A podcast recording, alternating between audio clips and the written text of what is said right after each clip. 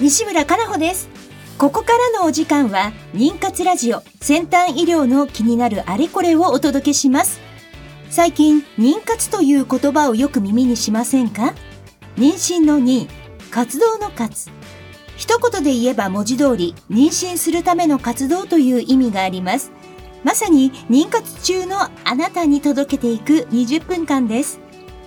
この番組ではゲストをお迎えしテーマに沿って不妊治療の最先端技術をご紹介していきます。お話を進めていただくのはスペイン発の不妊治療を専門とした遺伝子検査会社アイジェノミクスジャパンの代表であり理学博士のアンディさん。ラボマネージャーであり工学博士のトシさんです。アンディさんトシさんよろしくお願いします。よろしくお願いします。今日のテーマは着床前検査と着床前診断の違いについてです。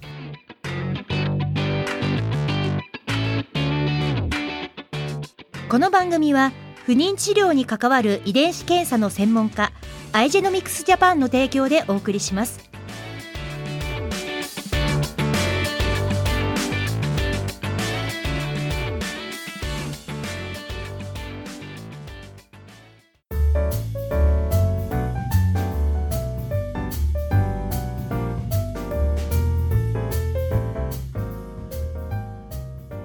週も始まりました妊活ラジオ先端医療の気になるあれこれ。さああのアンディさんスタジオお久しぶりでございますね。そうですね何ヶ月ぶりかちょっと持ってないですけど、ねそうですよね。はい。ね最近結構あの、オフィスでオフィスね、から。いただいたりですかね。そうではいすよね気がついたらあの車の GPS の履歴から消えましたね。FM 西東京と、ねはい。いらっしゃるのに。じゃあ FM 西東京と今日は入れて。入れてきました、はいはいそれではあの久々のアンディさんはスタジオからのお届けとなりますけれども、はい。さて今週のテーマなんですがはい。はい、今週のテーマはですね着床前検査と着床前診断の違いについてですねうん。お話を届けたいと思います。はい、ここって結構こう言葉がまあ似てるというか、うん。分かりづらくてこう混同しちゃう場合もあったりとか？そうですね。もともと英語の名前ですね、まあええ。あのまずですね着床前検査についてなんですけれども、えもともとの名前はですね PGS っていう名前だったんですね。ええ。で英語で言えば preimplantation genetic えー screening という名前だったんですね、ええ。スクリーニングという意味では、まあ、確定診断ではなくてスクリーニングという手法で、まあ、いいものと悪いものを分けるという意味だったんですね。うんはい。で、えー、おととしか去年からですかね名前が変わって、ね変わりましたね。PGS じゃなくて PGT-A えーダッシュ A っていう言い方になってですね、それが PG えプレイインプランテーションジェネティックテスティング for アニプロイティアニプロイティで異数性ですね。染色体の異数性要はまあ染色体の数がまあ46本じゃなくて1本多い1本少ないとかそれによってこう異常が起きるあの着床しないとかあの病気になるとかいうような現象ですね。はい。でですから PGTA え着床前検査それによって日本語も検査という名前にしてるんですね、はい。診断じゃなくて検査という名前にしてて、えーまあ、要は確定診断でありませんよっていう意味でそうですね。名前を付けましたね。うん。でこの PGTA という着床前検査のこの目的は、まあ、さっきアンディさんも少し話しましたけど染色体の数がちゃんと、まあ、2本ずつあるかどうかっていうのを見るための検査です。はい。なのでもし1本多い少ないってなってると、どうしてもその卵はですねお腹の中に戻しても、まあ、着床しなかったり、まあ、着床したとしても流産になったりとかですね、まあ、そういったことが起きてしまうと、はい。そういったものを前もって調べましょうというのがこの PGTA 検査ですよ。はい。ええ。で、ええ。方法これ方法はもう今はですね次世代シーケンサーっていうものを用いてですね、え受精卵の胚盤包気胚という、まあ、細胞がたくさんある状態から、はい。い、くつか本当に5細胞ぐらいこう培養士さんがですね採取して、うんそれを私たちがそのシーケンサーと言われる、まあ、DNA 配列のやつですね。でそれで調べさせてもらうとで本当に2本ずつあるかどうかを見てうん。結果をお返しするとなります。うん。まあ、実際取るのはですね胚胚盤法っていう、えーまあ、状態っていうのはですねその実は細胞ある程度偏ってるんですね。そのええ。胎児になる部分と、はい。実際胎盤になる部分があってで取るのはもちろん胎児になる部分が、まあ、取らないようにはしてて胎盤になる部分のいくつかの細胞を取り出して、はい。まあ、栄養分なので、まあ、おそらくあのもうもちろん過小がないですけれども、まあ、比較的にこう、まあ、あの影響が少ないというふうに考えてですね、その栄養分だけ、えー取って、えーその中の DNA を、えー検査する、えーっていう手法になりますね。うん。はい、でここであのさっき言ったように胎盤になる部分の細胞を取るので、はい。見てるのはやっぱりそこなんですよね。胎盤になる部分の細胞を見てるんですよ。だからこの PGTA 検査のまあ見えないところっていうのはやっぱり本当に赤ちゃんになる部分の細胞を見てるわけではないので、うんそういった、えーまあ、結果がちょっと変わってきたりとか、まあ、そういったのがまあ起こり得る検査ではあるんですよね。うん。でこれをですねあの弊社アイジェノミックス、まあ、本社の方でですね、はい。あれは2年前3年前でしたかあの臨床研究という形で出しましたね論文の方を、うん、そうですね。ええ。実際にこう PGTA 検査をしたグループと、はい。まあ、してない、まあ、しなかったグループですね。その間で、まあ、どれだけ、まあ、いいうん、妊娠率の向上ですそうそうそうねです。が確認できて、えええでもちろんその検査に費用がかかるわけですね。はい。その実際じゃあ費用をかけて、えー例えば検査する場合は、うん。まああの成功に至るまでは時間が短くなるんですね、はい。その時間の短縮効果があるえんですが、検査代がかかってしまうのもあるんですね。うん。じゃあもし検査しないで失敗したらじゃあまた不妊治療の費用がかかってしまうんですうね。ん。それの比較もしたんですけど、ええ。比較的にあの検査しても高くならないっていうような結果が得られたんです。えええ。じゃあ同じコストで短期間で。短期間であの子供ができるうんっていうのが患者さんにとっては非常にまあメリットのある検査になるかと思いますね。そうですよね、はい。やっぱりその妊活において時間っていうのがそう。本当に皆さんこの時間の中でどうされるかっていうところをね常に思ってらっしゃると思うのでそこを少しでもね短くできる可能性があるっていうのはすごくメリットですよね。やっぱり特に日本はあの、まあ、高齢での、まあ、妊活をされてる方が多いので、ええ。すごい大事だと思います。うん。うん。うん半年1年間でもね大きな差がつくから。そうですそうです本当そうだと思います。はいはい。はいうん。だからこの辺りをねあのこれから日本の方でもうまくねやっていけた進んでいったらいいなと、すごく思います。はい。はい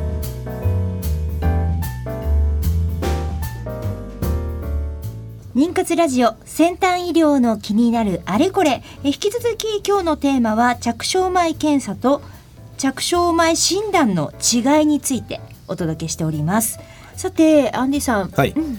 前半はですね着床前検査の話について、えーいろいろと話したんですけれども、えっと、後半ですねあの着床前診診断について、えーお話を届けたいと思います。はい。で診断と検査の違いはですね、えー。え実はですねその、えー、と着床前診断の英語はですねもともと preimplantation genetic diagnostic っていう、えー要は診断っていう名前つけてるんですけれども、はい。で、えーまあ、これもな1年前から2年前ぐらい前に変わってですね今 PGT のハイフンの M になったんですね。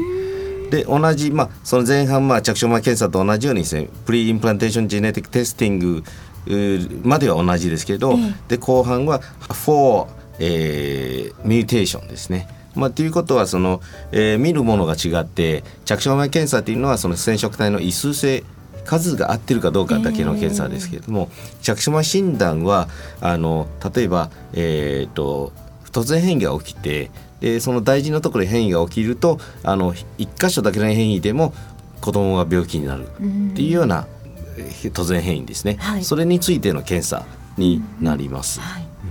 でこの、えー着床前診断ではですね先ほどの着床前検査と同じように、まあ、受精卵から、まあ、調べるわけです。はい。その胚盤包気胚の、まあ、将来胎盤になる部分の細胞を取ってきてでここから DNA の中のもうターゲットはこう決まっているのが基本です前提です。例えばもうご夫婦もしくはご親戚の中で、まあ、自分の家系にはまあこういったリスクがあるとかですねこういった疾患があるかもしれないとか、まあ、そういったのが分かっていた上でその遺伝子の問題のある部分をターゲットにして調べる検査です。なのでそこをターゲットに調べるのでこれまあ診断って名前がついてたんですけどもで、まあ、受精卵をこう作った場合例えばですねご夫婦でまあ共通した遺伝子にですね変異があったと。はい。ご本人たちは全然健康そのもの。うん。でもこれはもう劣勢遺伝といって、生まれてくる赤ちゃんが25%の確率でうん。ご夫婦の両方のこう遺伝子が傷ついた部分がはい。受け継いでしまうと、そういったまあ受精卵をこう例えば4つ作った時に確率では1つはまあそういった疾患を持った赤ちゃんになってしまうと。はい。らそれを遺伝子検査からですね、まあ、どの卵がうん。疾患になるならないええ。本因者になるならない、まあ、そういったあたりを明確に見る検査です。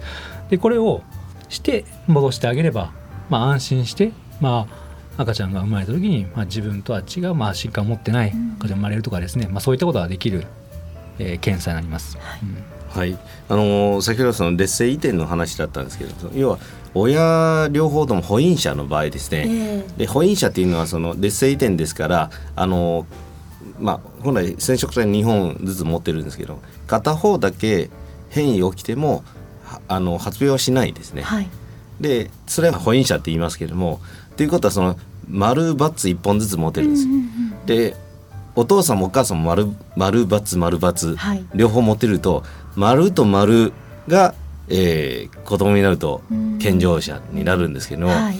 丸×丸×だいたい50%の確率ですけど、それもまた保因者の子供が生まれ生まれるんですね。で一番良くないパターンは×と×うん。がくっついて、えーとして子供が生まれると病気になるから、うんそれを外さないといけないっていうようなあのことを考えてこの検査があるわけですね。はい、うん。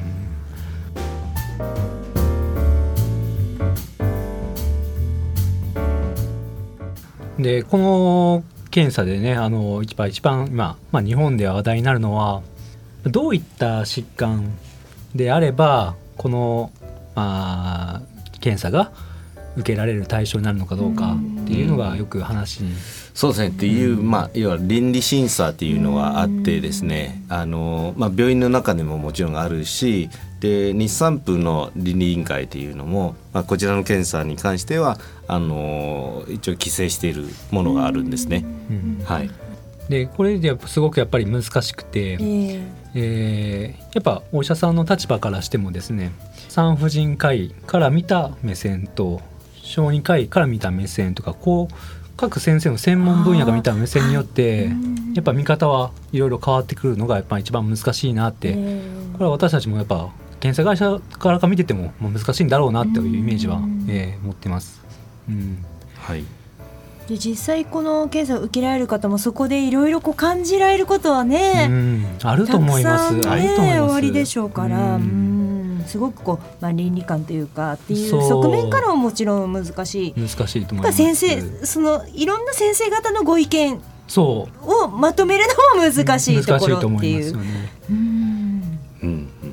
でも本当こうまあ私たちから思うのはまあ当事者の人の気持ちをやっぱりねなんとか汲み取ってあげてほしいなって思ったり、ううん。んそういうのがやっぱ思ってしまいますありね。うんはい。うんでつい先週だったかな、はいえっ、とネットで、えー着床前診断に道を」と題してですね、えー目の、まあ、がんの女性患者が、まあ、次男生まれてきた次男に、まあ、遺伝していたっていう話がちょっと載って,、ま、載ってたんですよね。えで、まあ、なぜ今回ちょっとこれ取り上げたかというとですねあのなんか見て読むとですね、まあ、そういった今現状ではこの疾患はこの検査を受けられる対象ではないけれども、まあ、そういった道にこう緩和していく方向で、まあ、進めようといった内容が書かれていたんですよね。はい、でやっぱりこの患者さんの場合あの目のがんですよね。うん。確か、えーこの女性の患者様奥様の方だったかな？は片目だったと思うんですよね。でもう片方の目は、まあ、病気になってるんだけども薬か何か飲んで治療してるからまあ大丈夫だとただお子さんの方の次男の方に、まあ、両目にながんになってしまって、うん。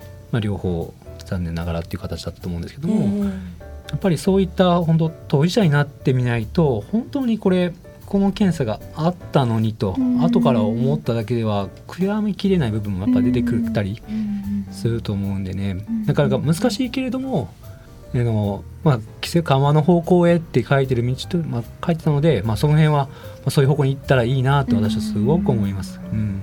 アンディさんその辺どのようにお感じになりますか？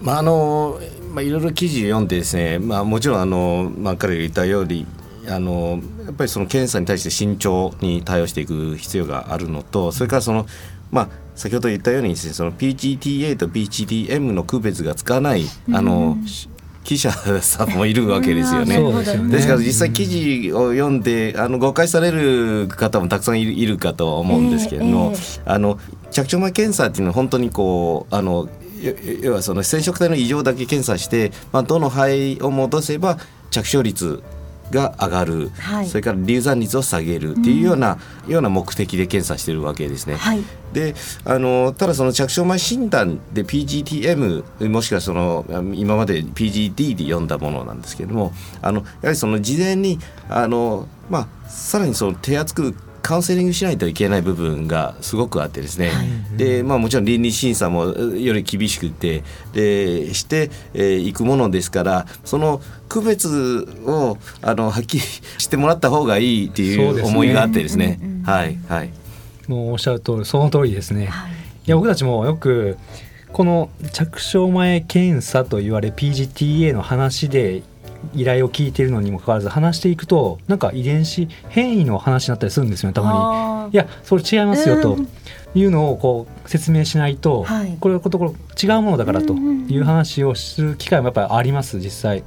うん、この辺ちょっと今後区別していくような形をもっと私たちも明確に伝えていきたいなと思います。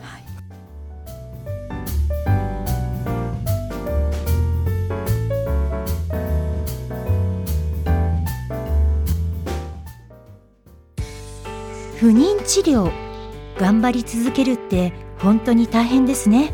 そんなあなたに自分の着床の窓を見つけてほしい。遺伝子検査の専門家アイジェノミクスのエラ検査です。ERA 着床の窓で検索。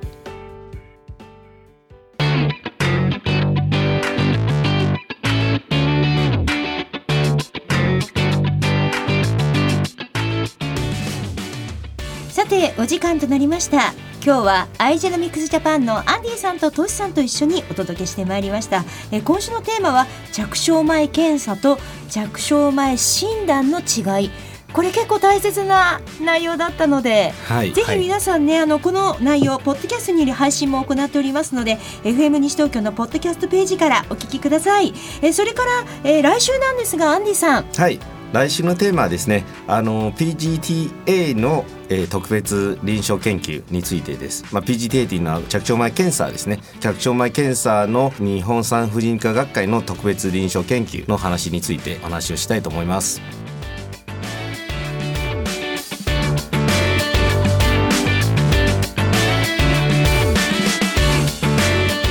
この番組は不妊治療に関わる遺伝子検査の専門家アイジェノミクスジャパンの提供でお送りしました。